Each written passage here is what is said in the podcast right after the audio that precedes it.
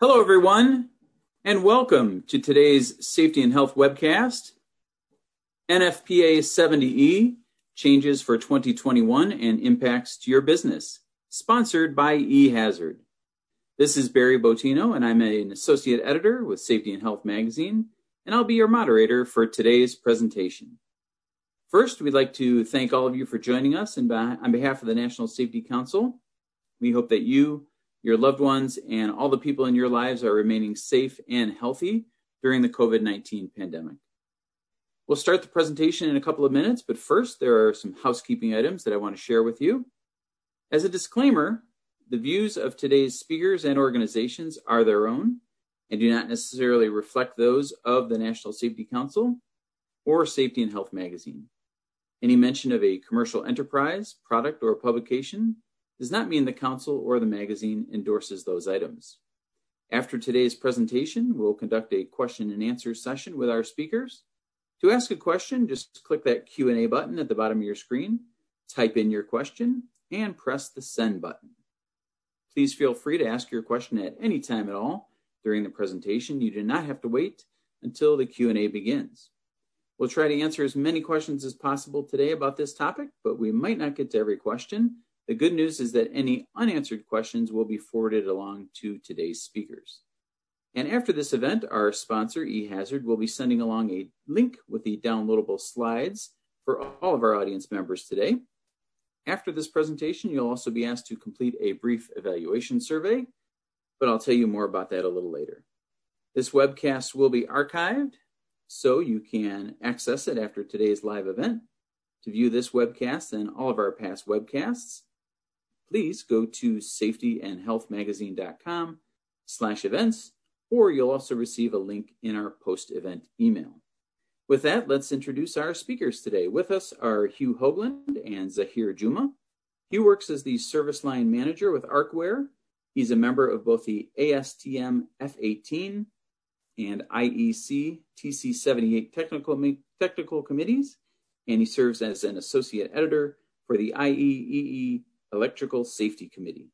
Zahir is an electrical engineer with eHazard. He's a member of the IEEE 1584 Technical Committee, which will have technical impacts on NFPA 70E for 2021.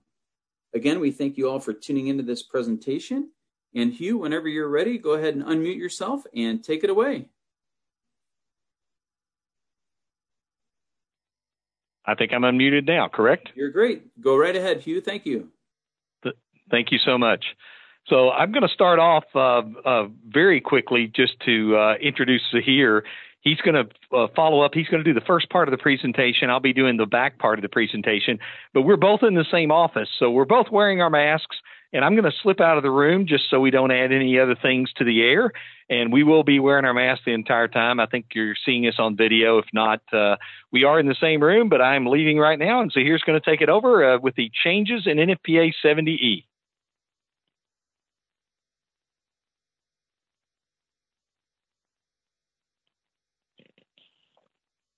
Hello, everybody across all the different time zones. Hopefully, I'm coming in loud and clear. And um, yeah, today what we're going to do is Hugh and I put on a little slide based on our interactions with the changes on 70E being present during the committee meetings.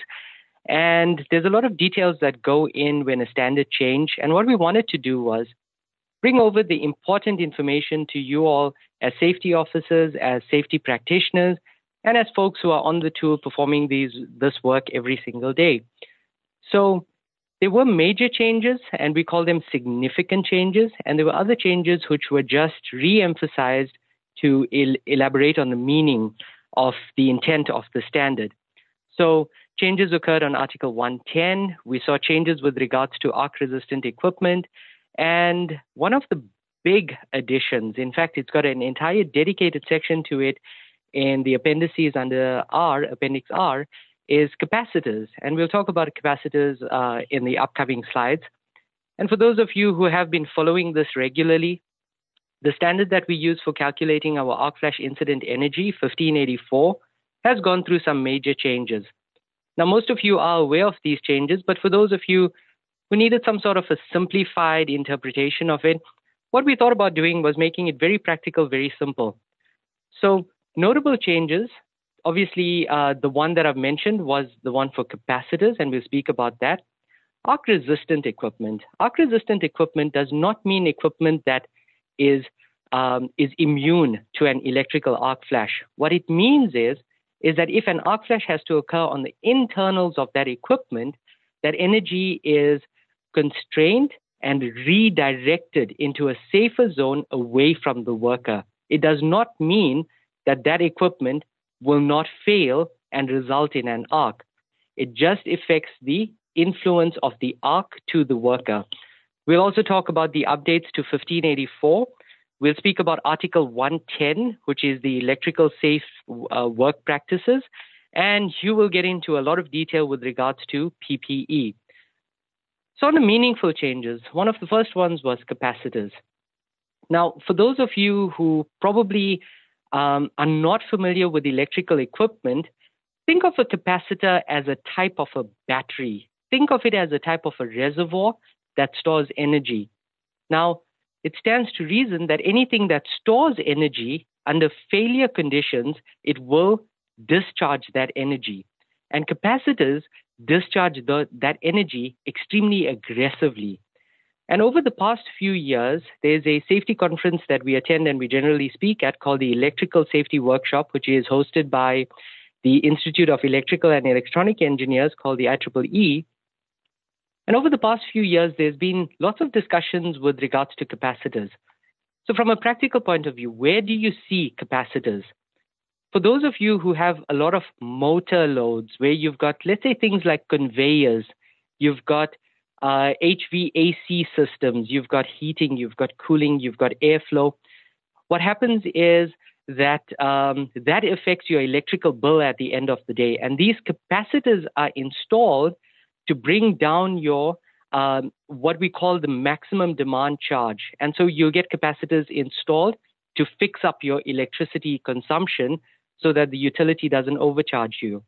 The other area that you would find this in is if you have control panels, and in those control panels, you've got variable frequency drives. Those are t- typically where you would find capacitors. And don't forget the other areas is research and development laboratories where capacitors are found abundantly.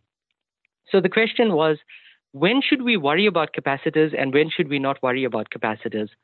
So here's the main principles and the ideas that were conveyed within chapter 3, which is 360. And you can see within the Annex R, they go into all of the details on what happens if you short circuit a capacitor, what happens if a capacitor fails, how do you determine what is the energy that's going to be released when a capacitor is, is, is present. So, folks, from a practical point of view, if we could simplify this to the nth degree, here's what you need to do. You need to ensure that wherever you have these capacitors, that they are either electrical equipment in place that prevents contact, because like a battery, all the energy doesn't magically discharge as soon as you switch off the equipment. There's a discharge time, and you've got to wait for that discharge time. Now, you've got to be very careful because we have seen folks who think that, well, if I ground the system, it's going to be safe. Well, think of a capacitor being a battery and the battery slowly discharging. As soon as you hang a ground on it, boom, you've just created a short circuit. So generally, it takes about a minute or so, minute, two minutes, worst case, uh, to discharge some of these capacitors. But in industry, we've always taken the approach wait at least five minutes. Wait at least five minutes before you try to make contact or even hang a ground on, um, on any capacitive equipment. Now, another change that we've seen is some of you have performed an arc flash engineering study, and some of you have used the NFPA 70E tables. The changes that we've seen on the tables, very, very practical. And what they're doing now is they're speaking about arc resistant equipment. And why, why is this change about arc resistant equipment and why is it becoming um, so prevalent now in NFPA 70E, and why are we going into more details? Well, when you looked at arc resistant equipment, initially when it was first launched, it was predominantly for medium voltage or the higher voltage equipment. But as time progressed, we realized that, hey, we can bring this technology down to lower voltages, 480 volt systems. So now what you see is motor control centers, which previously didn't have any sort of arc resistant protection, Now you get motor control centers which are actually arc resistant. What that means, if an arc flash has to occur within a bucket, it basically will channel that energy out to a safer area and vent it out to an area which is not populated by the worker. Okay, so into a safe area. And what they basically are now saying that even if you do have arc resistant equipment, what we do sometimes on motor control centers is if we have a problem on a motor control center bucket, under certain conditions on some of the newer equipment, you can actually remove that entire bucket and you can replace it with a new bucket. And what 70E is now saying is that although this equipment is considered arc resistant, there is a greater risk of an incident occurring. And that is why they say, irrespective of the equipment condition now, there is a likelihood of occurrence. Then they go on to medium voltage switch uh, switch gear. And medium voltage switch gear, folks, those would be the ones generally managed by your facilities department. Those are the ones where you would be able to uh, use a tool and rack out, remove, or insert a circuit breaker for control of hazardous energy purposes. And what you see here is that if you have arc rated equipment, and you can see that from the bottom two rows, if you do have arc resistant equipment, basically what they are saying is for low voltage as well as medium voltage equipment, if you use it according to the manufacturer's guidance, what they are saying in that instance is that uh, the the possibility of an the probability of an arc flash is almost negligible. So in that case, what they are saying is that yes, the tables will allow you to perform that work without necessarily using a category four flash suit. And for those of you, uh, I think Hugh will be covering this a little bit later. A category four means minimum 40 calories per centimeter squared. You cannot use a face shield. You've got to use an arc flash hood on those. So let's talk about 1584 very quickly. And 1584 is basically an area that I've been very involved in. Hugh has been involved with a lot of the, um, he has been privy to a lot of the testing that has gone on, uh, has spoken to the folks that performed that testing. And if you all have any questions with regards to the details of how some of those values came, came about, drop us an email later on. Hugh will provide some of our contact details. But for the purposes of today's presentation, here's what you need to take away. When the standard was published back in 2002, the idea was let's get something that can help folks, okay? And within that time, limited budget, limited understanding, limited equipment eval- um, availability. And so what they did back in 1584, 2002 was they provided us um, a guideline via standard, an IEEE standard, which was the best that we had at the time. But over the years, they realized, folks, we need to do a little bit more. We need to test a little bit more. And you can see that the equipment configurations that they looked at previously actually jumped up from nine on the previous standard up to 45 changes. Now, there are two very important changes that we want to bring to your attention, and we're going to get into the details of it now. The first is that orientation of the electrical bus, the electrical copper or aluminum bus work does make a difference in an arc. And you can see here, this is research done by Marcia Eblen from uh, PG&E.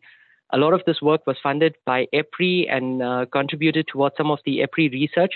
And what you can see is on the left-hand side, you've got a very focused arc within a certain equipment configuration. You change the direction or the configuration of those bus bars, and all of a sudden, you can see you've got a much larger fireball. And the reason that we're showing this to you is because you've got to factor this in, in that you've got to look at the direction of the arc. And as you can see on the picture on the right hand side, you've got a much larger fireball depending on the equipment configuration.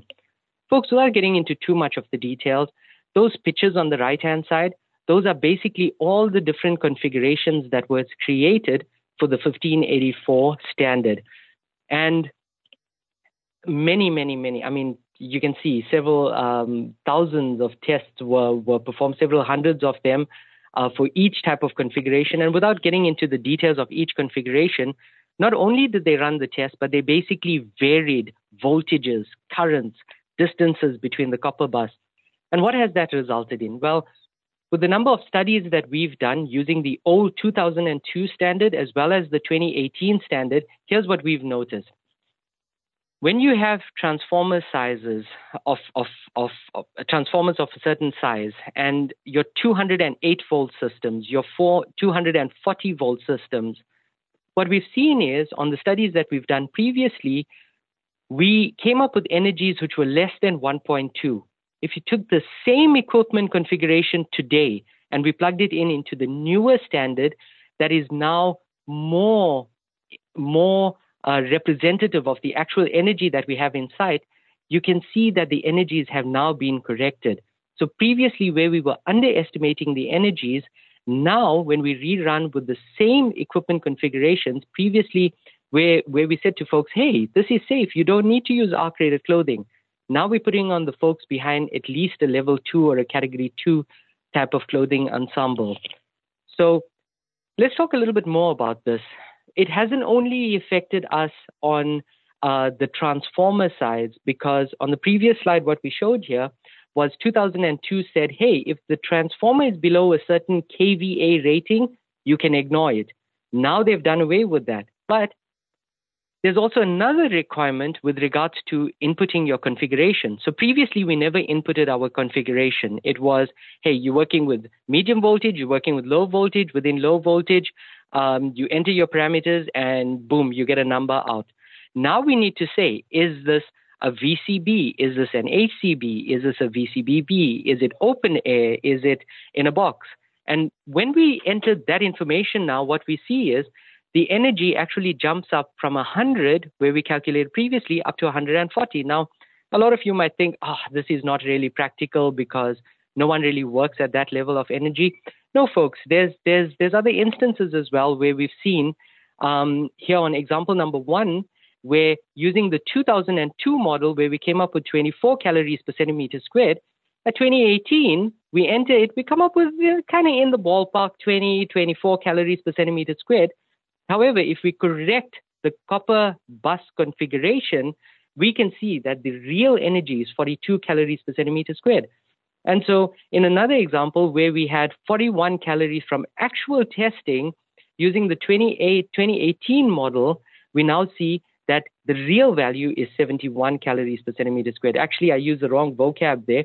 Uh, using the 2002 calculations on the previous example, we ended up with 40 calories per centimeter squared. Now, fixing it, we get 71 calories per centimeter squared, which is much closer to the actual value that you measure using a calorimeter. All right, and um, when maintenance is performed on equipment, just moving on now, coming back to these tables, basically, if you have removed covers to get an infrared image, or maybe you tightened a loose connection during the first operation of that circuit breaker, now what 70E is saying is that irrespective of the condition of the equipment, there is a likelihood of arc flash, and because of that, you need to be protected. And uh, Hugh, do you want to take the job safety planning? All right. And now I'm going to hand over to Hugh. Thanks, Zahir. So as he slips out of the room, uh, talk real quickly about uh, job safety planning. So there's now a new tool. It's a job safety planning checklist example. So one of the great things about having something like this is you can develop this, you can customize it for yourself. It's in the annex, so it's it, it, in this case it's non-mandatory, but it's an opportunity to look at all the different things your electrical people should be thinking about when they're doing a job safety plan. So it's a new tool in the 70 standard, and many companies will want to ad- adapt this for their uh, their their uh, use in their electrical safety program. So uh, refinements. Uh, when we look at the standard, there's lots of things that are just refinements. Some of those will have impact on your program, some will not. Many of them are just organizational refinements, and we didn't go into every place where they move something. But be very careful when you read these standards new. If you see something struck out, it may be that it's not uh, gone out of the standard. It may just have been moved. There were quite a few things that were in different sections, like 130, that got moved to 110. So when you're looking through the strikeout, uh, don't assume that it disappeared if it's struck out, it may have actually appeared somewhere else. And so that's one of the oddities of any of the NFPA standards. They'll strike through if something is taken and moved. So just read it, read it very, very carefully, and we'll talk about some of these refinements rather quickly because there's not extreme emphasis. Uh, one of the things is it, it pulled out of 105 an application of safety-related work practices and procedures and moved it. So it's still there. It just put in the idea of priority has been pulled in. Uh, priority hazard elimination shall be first. These are all things that, uh, if you're a safety professional, you always want to have the priority hazard elimination. They just want to clarify that that's exactly what they mean. Uh, details creating electrically safe work condition for the purpose of temporarily eliminating the hazards. They just clarified that electrically safe work condition is a, a temporary state. Then also, they looked into general and the language subjects, and this was pulled from 120 lockout tagout principles and put into 110 and the electrically safe work condition and the energized work. So what it did was it just kind of logically went through things that were in different places and made them really clear in 110. So I'm not going to go into a lot of detail, but that's exactly what happened just to make it all in one place and make it more clear. Uh, they've also added an informational note to the idea of an electrically safe work condition that it's not a procedure, it's a state wherein all these things are done. So creating the electrical safe work condition is a procedure, but the state is the state of actually being de-energized, lock tagged, uh, grounded in a place where it's actually safe for a worker to work on without PPE after that's been created. Another thing that's done was adjusting the numbering and reflecting some assertions uh, in the uh, 110 section to try to put things in logical order. You know, things just gradually get put into the standard, and sometimes they're not in the most logical order. And then equipment use shall be in accordance with the manufacturer's instruction. This is new, but this is something that, that you would assume from the National Electric Code. But because it is a safety issue, they decided to add that to NFPA 70E, so it's very clear. And then 110.5 is now there's a, a, requirement in your electrical safety program, and you should have a written electrical safety program. Uh, it shouldn't say a one page, we follow 70E, because 70E may not be specific to your exact work situation. So you want to get uh, a template, eHazard has templates, or you want to write your own electrical safety program. But one of the things you want to add to it to be in full compliance with 70E is an electrically safe work condition policy. And the policy gives guidance to managers, uh, upper management, whoever, as to when you do allow someone not to create an electrically safe work program and when they should create the electrically safe work condition, not program. So making sure that people understand uh, when you require full lockout tagout and when you will allow people to use PPE and go ahead and do something without lockout tagout, which should be relatively rare, but you know, work settings, it happens all the time. Another type, another little tweak in 110 is uh, a little uh, instruction on classroom training can include interactive electronic or interactive uh, web-based training components. Uh, that may or may not satisfy all of all of OSHA's requirements, but in 70E they certainly do allow that. I think blended learning is uh, the future. We're doing a lot of that now that we're in COVID but I think it always has been something that people want, wanted to gradually move toward. There's still a lot of opportunity for using uh, classroom training that's live. Uh, and also some computer-based type training where it's just introductory, and then making sure people understand it with some kind of a live instruction. Uh, host and contractor responsibilities. Uh, more than one employer shall be responsible for identifying the hazards. So it's just making clear that both the host and the contractor are somewhat responsible in some way for making sure that they uh, identify any of the hazards.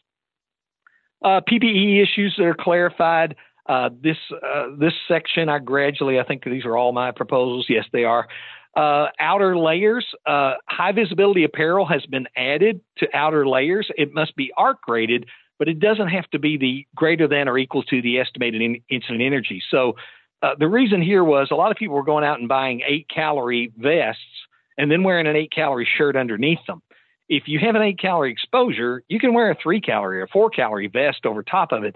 It needs to be arc rated, but it doesn't have to meet the hazard because the garment underneath it will meet the hazard as long as it's not a melting vest. So it says it has to be arc rated for high visibility garments. This helps to uh, for heat stress and things like that.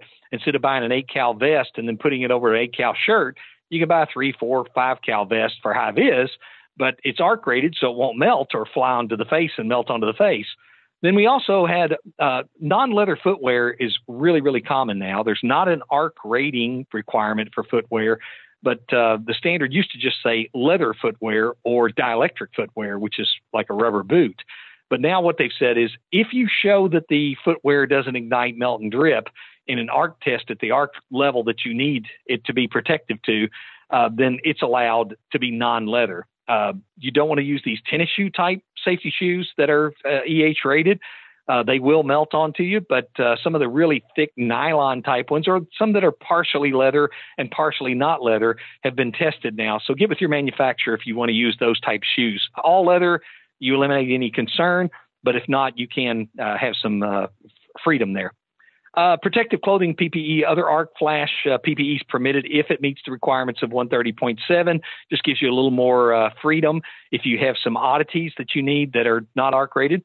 And then uh, also um, glove options listed in uh, the category uh, instead of the alternative choice in the footnotes. So there's just a little more clarity, a little more openness in some of the places where we needed that for different work situations. Uh, then they added a maximum use voltage chart. This is already in the ASTM standard that was cited, but they went on and put it right directly in the uh, uh, in the standard, which is useful. added PPE equipment equipment standards from IEC.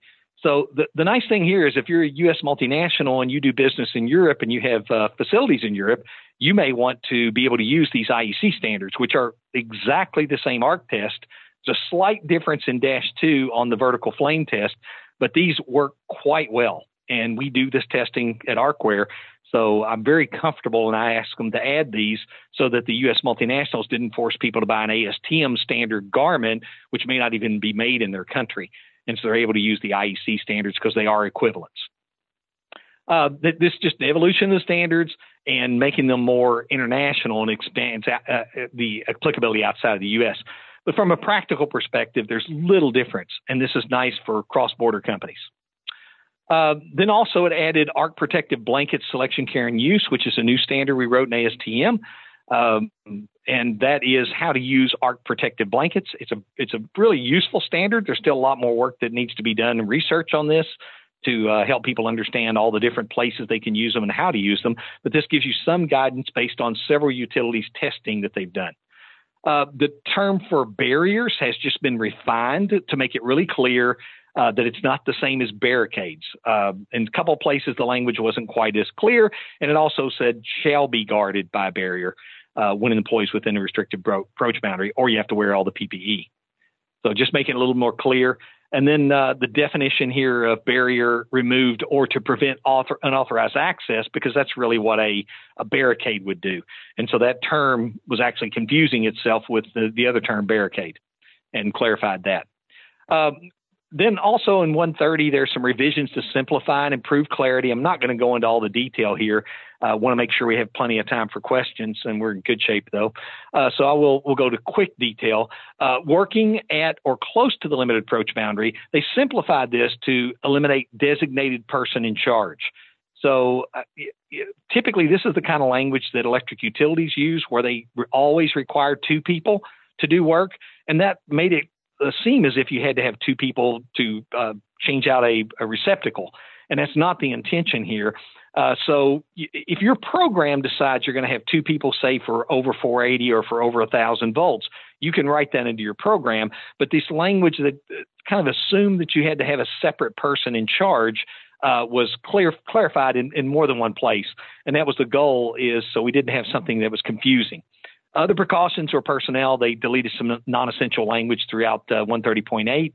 And then in 130.9, uh, they went into the uh, equipment grounding, replaced near to within the limited approach boundary.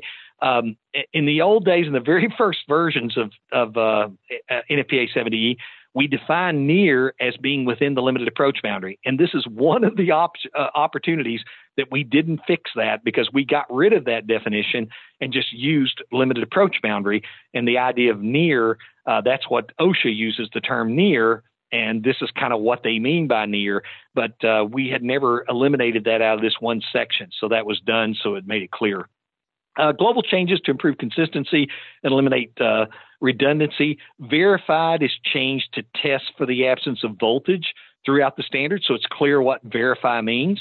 Um, and then normal operations been deleted as part of the likelihood of occurrence uh, table, and th- th- this footnote points to 110.4d. Uh, cord and cord and, plug uh, cord was changed to plug connected, so it's very clear.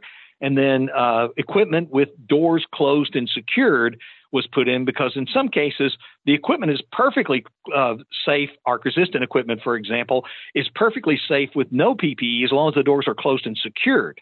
But if they're not closed and secured, then arc resistant equipment, in many cases, unless it's arc quenching, is actually the same as regular switchgear because it can still blow up inside. It just normally shunts the energy away, but it has to be closed and properly secured. We've actually seen an incident where someone closed the door back on arc resistant equipment, but they didn't want to put all those bolts in because that was a lot of trouble. Had a lot of bolts in it. Those bolts are there for a reason.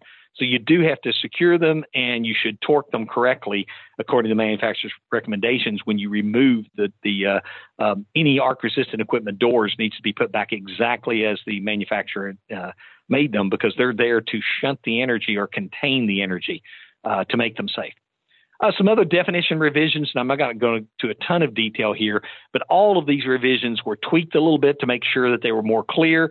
Uh, the balaclava, there's variable design, so they removed the term sock hood and uh, defined which what the facial area that a that a that a, uh, a balaclava covers. And then all these other terms have been uh, clarified just a little bit, and uh, we didn't really have any big problems with those. We want to make sure people understood what they were. And so, just at eHazard, we like to to use our E's and we want you to have a basically a Deming model for everything in your program. You want your electrical safety program to be to envision, execute, evaluate, and then when you need to change it, you evolve it. Same thing with your risk assessment, your ARC class studies. Periodically, go back and look. Like right now, those 1584 changes will change some of your equipment.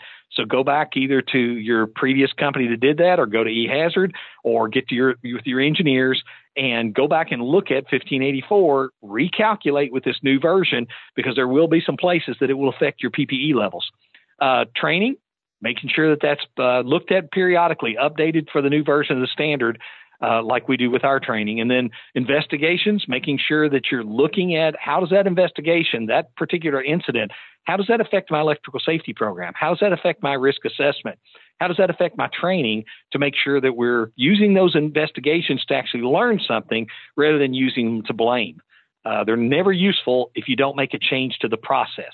If you just blame a person, you've not learned anything. And almost every incident investigation I've done, I've learned something about the PPE, about the program, about the training, about the culture for the safety. So making sure that you're going back and using those incident investigations, you're using your audits, and you're doing the maintenance so that you have fewer and fewer incidents and you have a more reliable electrical system. So these are requirements in 70E, and uh, hopefully we'll uh, get to good things. So I'm going to skip past that, and I guess I've got a couple of slides here I've accidentally uh, recreated. I'll ditch those. Sorry about that. And here we go. So I repeated some slides. I apologize. Uh, Cintas is our sponsor today. They wanted you to know that uh, that they provide PPE. They rent, lease, sell PPE and they will clean and replace and repair any PPE that you want them to. They're a, a good supplier here in the United States, uh, especially if you need a laundry service. They're fantastic at that. And the other thing is that I didn't know this until just a few months ago that they actually have a managed program for rubber insulating gloves.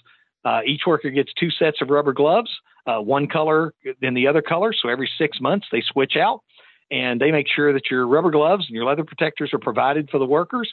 And uh, if you need clean ones, they you put them in a, a bin and they replace them. And I was quite uh, excited about that. We have more than one company that's looked at doing that. Uh, it's something you don't have to manage in house anymore because it is required by law and by 70E that those gloves be tested every six months. So there's opportunity there. If you uh, want to reach out to Cintas, uh, you'll definitely have that opportunity. And now we're going to open the floor for questions.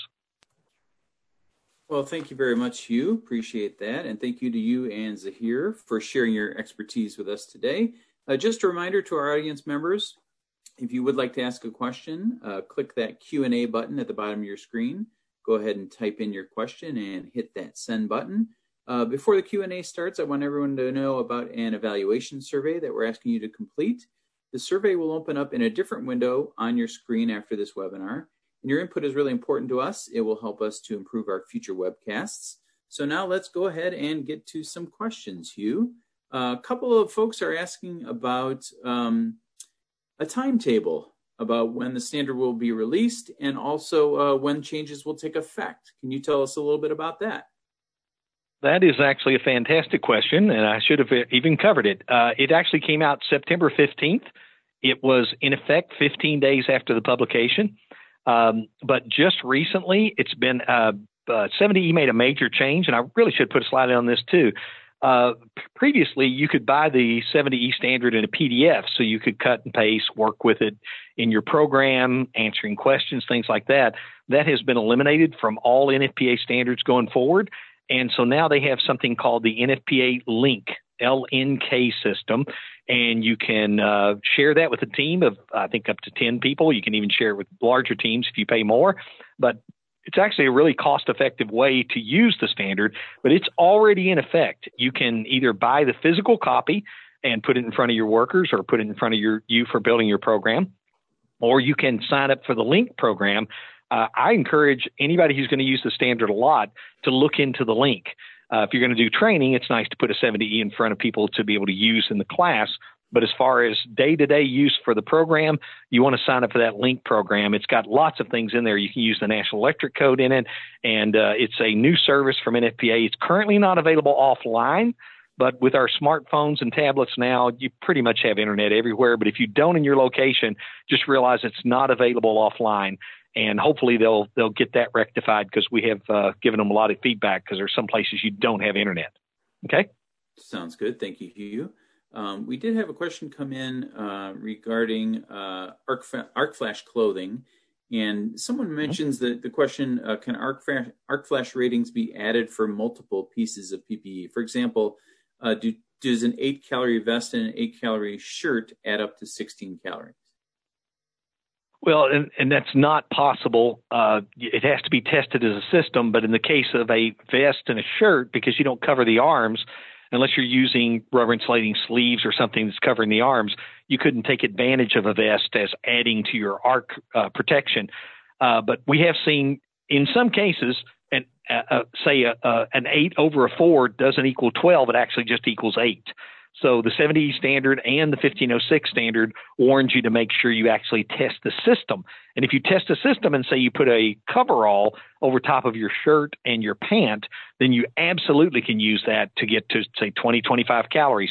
If you go to arcwear.com, we do not sell clothing, but if you go to arcwear.com, click on resources and come down to two layered systems, we have a lot of brands that have been tested that are free data and you can find that data there. And if you can find those two specific types of fabric, uh, buy coveralls with the one, buy shirt or pant with the other fabric, and you'll have the ARC rating already.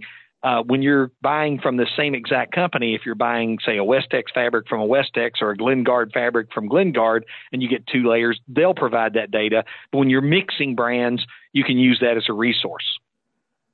All right. Thank you very much, Hugh. We had a question come in about capacitors. Um, and uh, the person asks, mentions that this was an, excellent discussion about capacitors. Uh, but the question, Hugh, is in lockout tagout, we always train that you must dissipate energy from a capacitor. How do you go about dissipating the energy from a capacitor? And there, there is guidance in that. And I am not an electrical person. I'm an arc flash person, flame and thermal person. Uh, but dissipating energy from a capacitor, it's important to follow the, the recommendations in that uh, annex.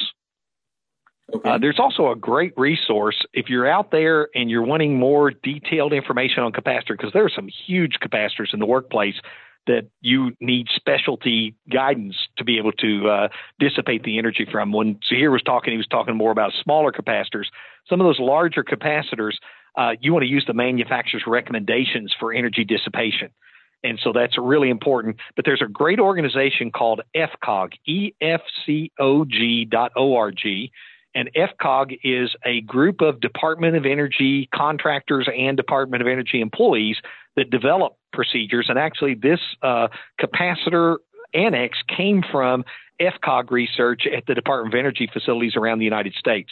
So look on there too. They may have more guidance on capacitors and specific capacitors, but you should talk to your manufacturer if you don't have good guidance in your uh, written program.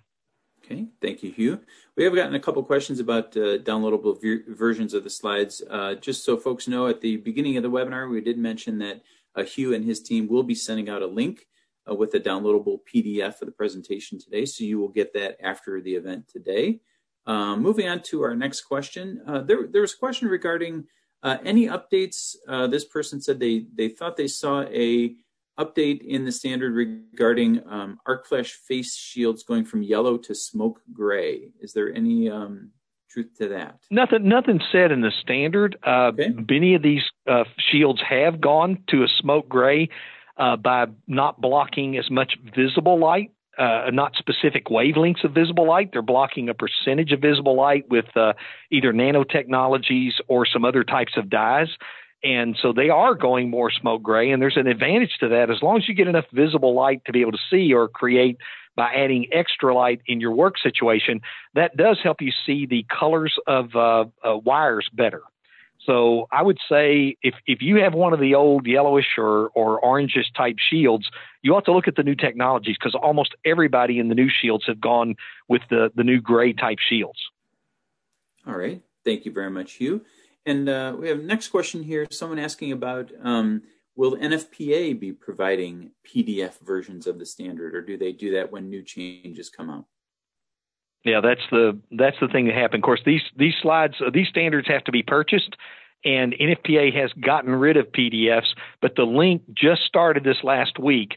Uh, so if you go to NFPA, type in, I think it's LNK, but type in link and I apologize. We've signed up for it. I'm logged into it, but I forgot to look at the uh, uh, the login. But uh, or you can send an email to questions at e-hazard.com, and I'll send you the link. One of the two. Okay. But uh, it good. is available from NFPA for a monthly fee, and you get access to the standard.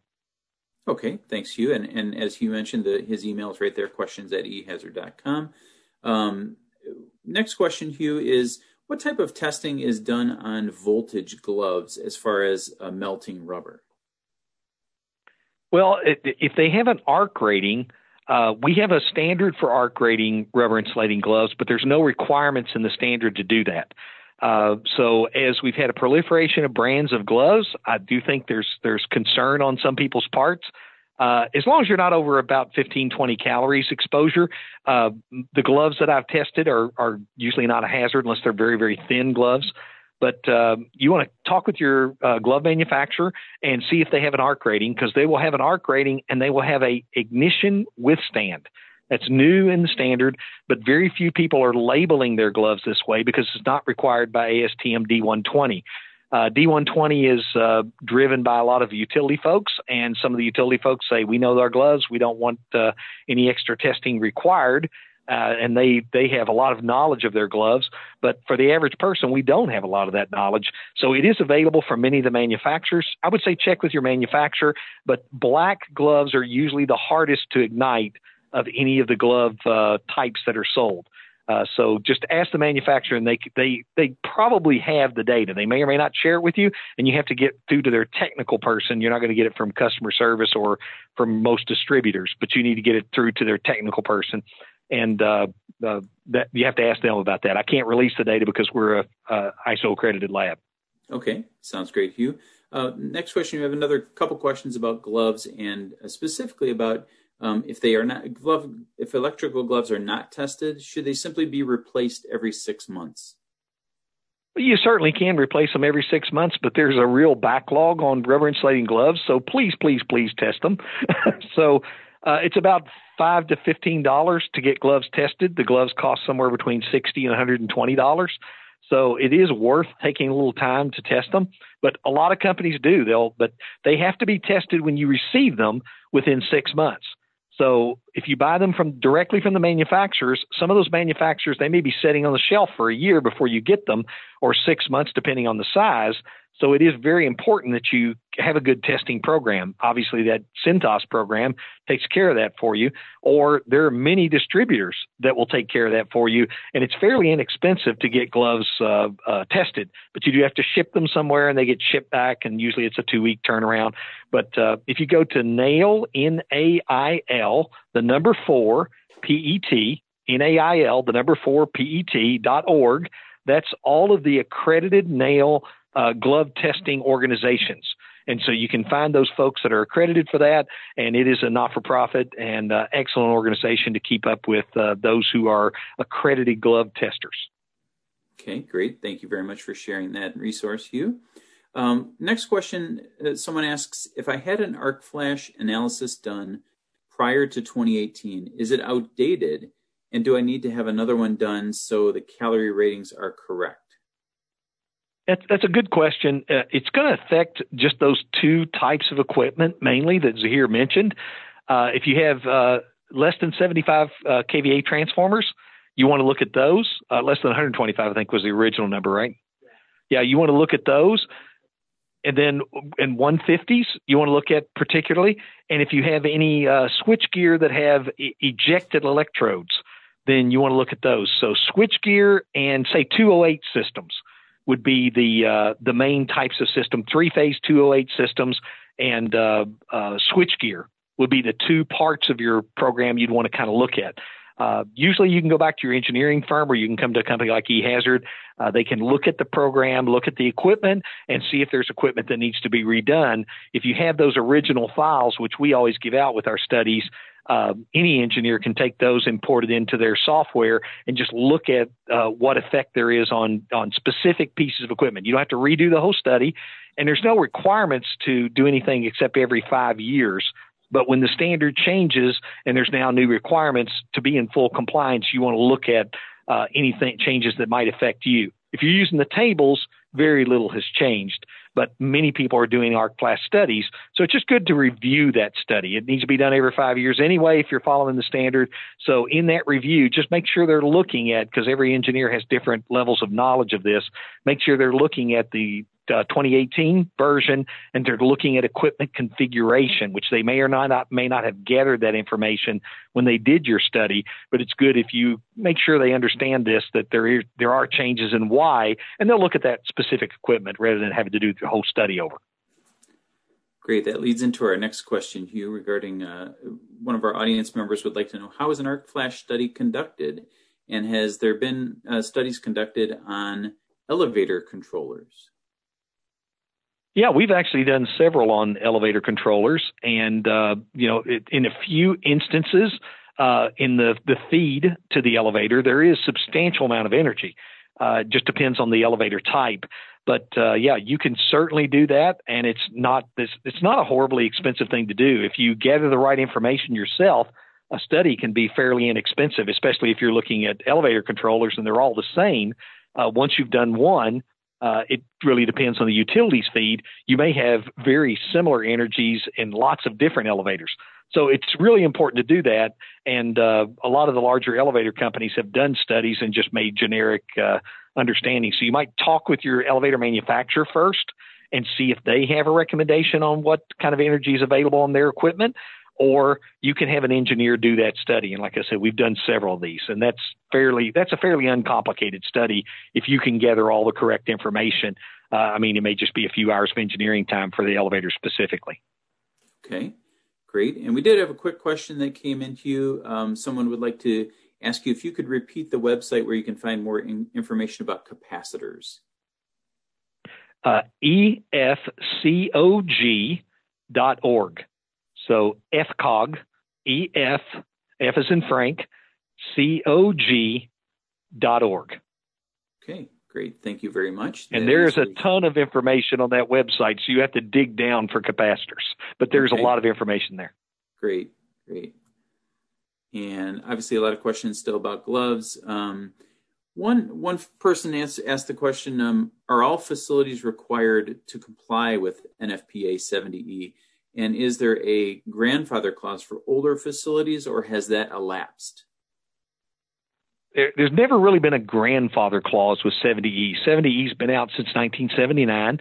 It's a work practice standard, so uh, it's not law. It is a best practice. OSHA uses it for abatement. If you're not following, if you have any kind of incident, they would say, "Why didn't you use 70E?"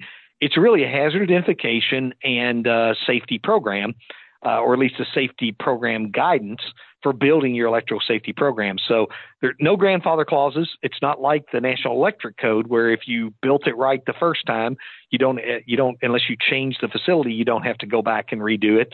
So, like NFPA 70, the National Electric Code does have a grandfather clause. There's no grandfather clause in, in the maintenance standards uh, or in uh, NFPA 70E. So, 70B, 70E, they don't have grandfather clauses. But um, uh, the, only uh, organizations that don't have to follow it would be electric utilities. If you look in the very front of 70E, there are some uh, exemptions. Electric utilities in their transmission, generation, distribution system in their office buildings, in their uh, you know warehouses, things like that, they still have to follow 70E. It's under it's included in that scope. I think marine organizations are uh, if you're a ship, I don't think they're under 70E, and there's a few others. I think railroads are under the National Electric Safety Code. However, if you go back and look at the National Electric Safety Code, which is ANSI C2, um, all of the things in 70 we've talked about in Arc Flash are now covered in the National Electric Safety Code. So there are very few organizations, uh, and the only thing I can think of is probably the Army and the federal government. And I can tell you the Army, uh, my son was uh, in basic training at Fort Benning. He, ta- he was a company commander there. Uh, they even follow 70E type principles, and I've worked with the DOE's DoD's uh, electrical safety program, and they're trying to implement 70E throughout uh, all of the armed forces, even though they're not co- covered by law. They're just doing it because it is the best practice. So very few organizations would not be covered by either National Electric Safety Code, which has arc flash requirements, or NFPA 70E. Okay, good to know. Um, I, one of our attendees asks um, Have there been any changes to the standard uh, regarding fall protection? No, just that, uh, you know, if it's exposed to arc flash, it needs to meet uh, ASTM F887. Um, it, that, that, the 887 is not mandatory, but uh, OSHA by law has required a 40 cal arc test, which literally is what we do in 887. Uh, so anyone in uh, 1910-269 or covered by 1910-269 would have to use an 887 harness, which has an arc flash test, uh, 40 calories, and then it's dropped afterwards to make sure it still works. Uh, most of those will be flame resistant or really, really thick nylon but they have to have really specific keepers to make sure the keeper doesn't ignite and catch the nylon on fire. So most people are going toward a Nomex or a, a Kevlar type vest or some of the really heavy nylons that are specially made for arc flash. Okay. Um, next question here we have is um, Is there a third party or a peer group that I can use to evaluate my electrical safety program and provide some feedback? Well, th- that's one of the services that eHazard does, but I'm sure there are other suppliers out there. Uh, we have uh, uh, a class on how to write an electrical safety program, and then we also have templates that people can use for the beginning. But we do reviews regularly, and like I said, there's all kinds of organizations out there that do it. Uh, getting one that has uh, strong expertise in the area, they'll catch things. I always recommend that about every three to five years, have somebody look over your program and make sure that there's nothing uh, that that you're missing that may be best practice now that you don't know about. Three to five years should be good enough, and having a third party, and then maybe the next time you use a different third party because everybody has different ex- expertises, and they may catch things that somebody else doesn't catch. But uh, safety program audit and a site audit go hand in hand because you know sending say us a written electrical safety program we may not know that you have huge amounts of capacitors that you don't have written into your program. So having a site audit periodically and i don't mean every year again dupont i think is one of the best practice companies i've ever worked with. Uh, they have an outside company come in about every three years. And then one year you have the safety person at that site does the audit the next year they cross pollinate between plants you go to someone else's plant, they come to your plant, and that way you're cross pollinating all the time and just improving and improving and improving your program. And so having an outsider from time to time look it over is a good idea. Having a different outsider look it over is a great idea, even though that probably could cut back on eHazard's business. But um, we want your program to increase and improve. And so cross pollination within the company, uh, cross sections, different groups looking at things, and then also going out and getting an outside company once in a while really can help improve your safety program. Okay, great. Thank you, Hugh. Um, next question we have is Are arc flash warning labels required on all electrical panels? And are older buildings required to update that labeling where they do not exist? Well, since 2005, it's been required in the National Electric Code. So that's law in most states um, the the grandfathering idea. If you've never changed anything, could perhaps apply. I'm not a legal expert. Uh, I would always recommend you start uh, start the process. Uh, the general warning labels of arc flash and shock hazard are not really very useful, um, but but it's better than nothing. I encourage you to use the NFPA 70E standard. Uh, if you can use the tables, label with the tables. Uh, many small companies like a, a warehouse, we have a, uh, uh, uh a laboratory here in Kentucky. We've got a 5,000 square foot building. We've done an arc flash study on our electrical panels, uh, and they are slightly more because they're three phase panels than what the 70E standard would say. Uh, so we have made sure that we have our things labeled. But if we had just followed the 70E standard, more than likely we would have done fairly well. But our transformers were a little bigger than than normal. So it's always a good idea to uh, have some kind of label so at least there's some kind of warning because even if people don't know what an electrical panel is, if it says warning, shock, and arc flash hazard, basically this can kill you, that kind of helps keep people from uh, opening that door uh, we had a guy who was putting his lunch inside of a switchgear in a nuclear power plant. He was a contractor and a construction person, didn't know anything about switchgear, but he was putting a metal lunch bucket, literally caught in an audit, putting a metal lunch bucket inside of a 13,800 volt switchgear. If he'd moved that bucket two inches back, it'd have blown that switchgear all to heck right in front of his face. And so our, our, our uh, inspector stopped him. And from then on, that company locks the doors on there, and only the electricians and the supervisors have access to those rooms. Thank you, Hugh. Next question we have for you is Has anything changed with, uh, in terms of open air battery racks as compared to battery cabinets where an arc flash comes directly out at a person? Yeah, I don't think there's any big changes there because I think when we went back and looked at the DC section, and I was on the DC task force, I think we found we were probably on average slightly over predicting. Did we make any changes to batteries, uh, open rack versus closed rack? I don't think we did. So, uh, and again, you have to do a, a, proper risk assessment based on your equipment design. Open rack versus closed rack would be more likely to have an arc flash, but the energy might be the same. So once you remove the, the cover on the closed rack, then the hazard may be the same, but the probability, the likelihood is different. And so depending on what you're doing, you may or may not require PPE for, for that particular work setting. But this is all part of your risk assessment and your written program. Okay. Uh, quick question here we got from our audience. Uh, does ARC rated PPE have to have an FR rating? Well, ARC rated materials are automatically flame resistant. They don't have to meet NFPA 2112, which is a flash fire rating, but they have to be flame resistant. But by definition, if you meet ASTM F1506 or if you meet the uh, IEC uh, 61482-2 standard and you have an arc rating on it, then it is flame resistant. That's part of those specifications. And so you may see that somebody just puts an arc rating on it, but if it has an ARC rating and it meets 1506 or 61482-2, then it is flame resistant. And by definition, uh, at least we uh, should have a vertical flame test to do the ARC test because if it doesn't uh, if it doesn't pass the vertical flame test, it typically will burn off the uh, uh, the panel in an arc test. So it's much much much hotter than the uh, vertical flame test. Okay. And Hugh, you touched on this previously, but we have uh, someone who'd like to know uh, where they can purchase the NFPA 70E standard from, or is it available free on a website? I believe you mentioned it is available for, for purchase online. It, it, it is available for free to read.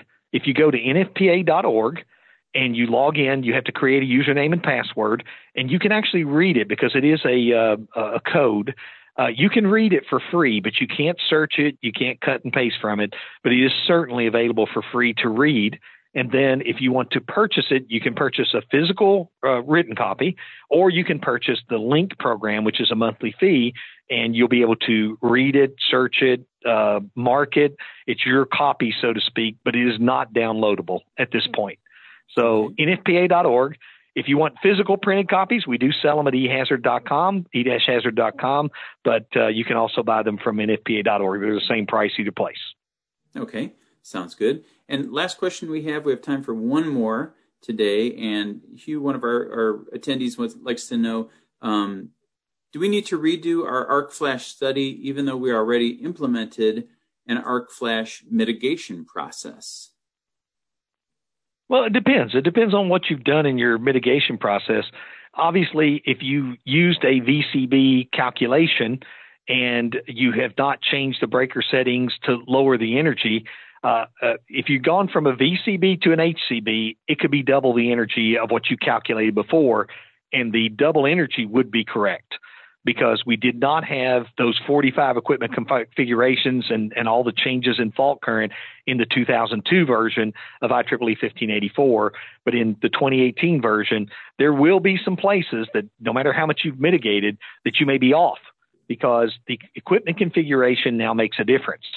Uh, but if you've got arc quenching gear, man, you've gone so far, uh, or arc resistant gear, you've gone so far. And then also going in and, and, tweaking those breaker settings so you have lower energy. It will be lower, but if the equip, equipment configuration has changed, it might be higher than what you've calculated. And so it is important that you go back as as you do your program. And I mean the difference between wearing a 20 in front of a 40 is probably not going to be someone dying, but it might be them getting more burns than you would anticipate. And so it's really important to go back and redo that study either in your five year cycle or as you have funding for it. But I recommend stick with your five year cycle. Uh, unless you do have funding, then go out and look at those HCBs, which would be your switch gear. Some of those will be HCBs, and those energies will double. And then go out and look at your 208 systems if they were not studied before, because lots of the companies come in and they give you a set price, but they're not looking at anything below 480. And sometimes they're not looking at anything but your switch gear. So it just depends on the uh, sophistication of this company that's doing your study. They may have actually missed some really bad places. So I always recommend if you've had your study done, have a different company look at it the second time. Even if it was us that did it the first time, have a different company look at it the second time. And if they come back with pretty much the same thing, but we find some companies have different levels of sophistication, so they're not catching the right things. But that 2018 change for 208 three phase systems and for switchgear can be really substantial on the PPE changes. Okay, great. Thanks, you. Well, unfortunately, we've run out of time today. I'm sorry we didn't get to everyone's questions, but remind, a reminder that all unanswered questions will be forwarded along to our speakers today. Again, we also hope you take the time to share your feedback through our survey that you'll find after the event. Um, I'd like to thank our outstanding presenters today, Hugh Hoagland and Zahir Juma, everyone from our sponsor at eHazard, and of course, all of you who joined us today. This ends today's Safety and Health Magazine webcast. Take care, everyone, and have a safe day.